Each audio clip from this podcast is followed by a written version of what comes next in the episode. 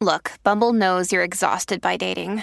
All the must not take yourself too seriously and 6 1 since that matters. And what do I even say other than hey? well, that's why they're introducing an all new Bumble with exciting features to make compatibility easier, starting the chat better, and dating safer. They've changed, so you don't have to. Download the new Bumble now. When you need mealtime inspiration, it's worth shopping Kroger, where you'll find over 30,000 mouthwatering choices that excite your inner foodie. And no matter what tasty choice you make, you'll enjoy our everyday low prices, plus extra ways to save, like digital coupons worth over $600 each week. You can also save up to $1 off per gallon at the pump with fuel points. More savings and more inspiring flavors make shopping Kroger worth it every time. Kroger, fresh for everyone. Fuel restrictions apply. This is Optimal Living Daily, episode 1483 Why Pursue Personal Growth at All by Steve Pavlina of stevepavlina.com.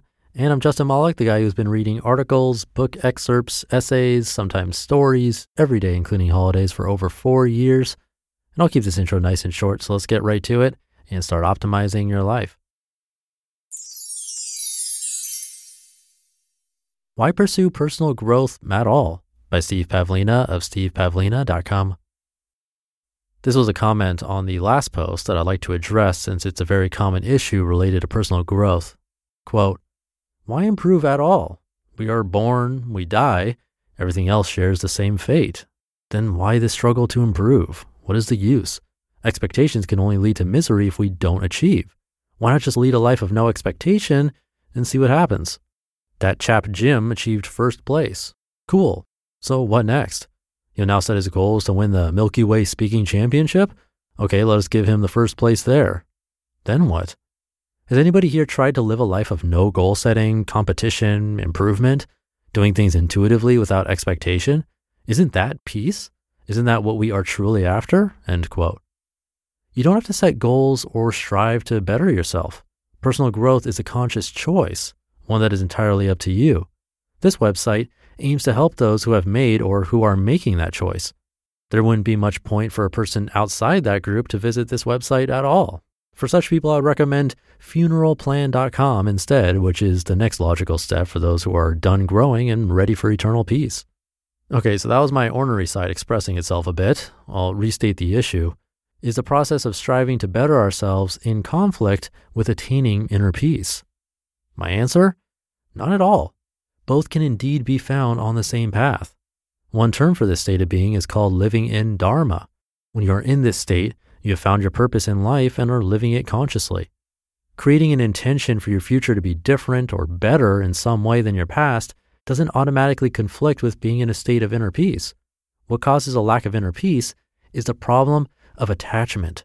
When you become so attached to an outcome, trying to control something that isn't completely within your control, you lose your sense of peace. But when you can create an intention and then remain detached from needing the future to turn out a certain way, you can experience tremendous growth and positive change without losing your sense of inner peace. I'll give you a simple example. In creating this website and making blog entries here, my primary intention is to help people grow. For me, this is being in the state of Dharma. But at the same time, I also detach myself from needing any particular outcome to manifest. I intend what I want to happen, but I remain open and accepting of all possible outcomes. Some people reading this blog may be greatly helped by it, others may be totally unaffected or may misinterpret what I write. That part is outside my control. If I become overly attached to how others react, I'll never be able to experience peace.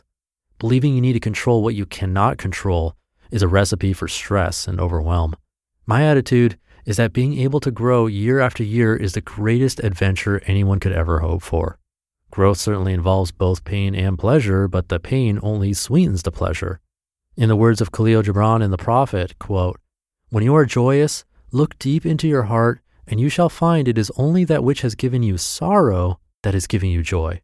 When you are sorrowful, look again in your heart, and you shall see that in truth you are weeping for that which has been your delight. End quote. There's nothing inherently wrong with leading a life expecting nothing. That is what you will get, though a life of nothing. If you don't want anything out of life, then why are you here? Why even bother to get out of bed in the morning? Many people ask the question, what is the meaning of life? but life is asking this question of you What is the meaning of your life? This is something we all must answer for ourselves. If we don't answer it, then the answer we provide is nothing, and we will end up living, really dying, accordingly.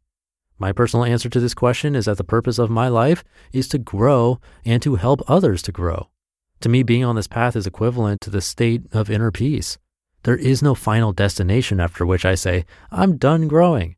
It is not some distant final state I'm after, but rather the journey itself that is fulfilling to me. If I compete in a contest, it is not the win or loss that matters. It is the process of competing itself that is fun and exciting. If I set a goal to achieve and then move towards it, the final goal condition itself matters little. It's the whole process that I enjoy so much. What does it really matter if I end up with millions of dollars or win first place in a contest or build a huge business? In the long run, those things are all dust anyway. But the process of doing these things, of slaying the dragons of fear, building new skills, making new insights, touching people along the way, falling down and dusting myself off, now that is absolute joy. The bottom line, though, is that no one has to grow consciously. Life itself will guarantee growth anyway. How can one live on earth and not learn and grow? Either you grow consciously or life throws you experiences that force you to grow unconsciously. Until you're actually dead and buried, growth and change are guaranteed. So my decision is to embrace that fact and flow with the process of growth and change consciously. The alternative is to grow unconsciously. I've done both, and I find conscious growing much more enjoyable and fulfilling.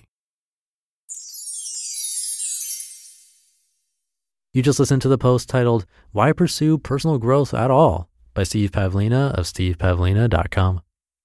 Thank you to Steve. This article, based on the title, could have been pretty plain and like a numbered list of one to 10 reasons why we should pursue personal development. But I was pleasantly surprised.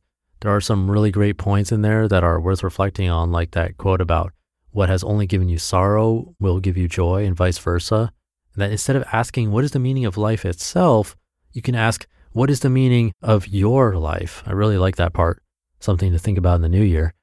That'll do it for today. See you in the Friday show tomorrow, where your optimal life awaits.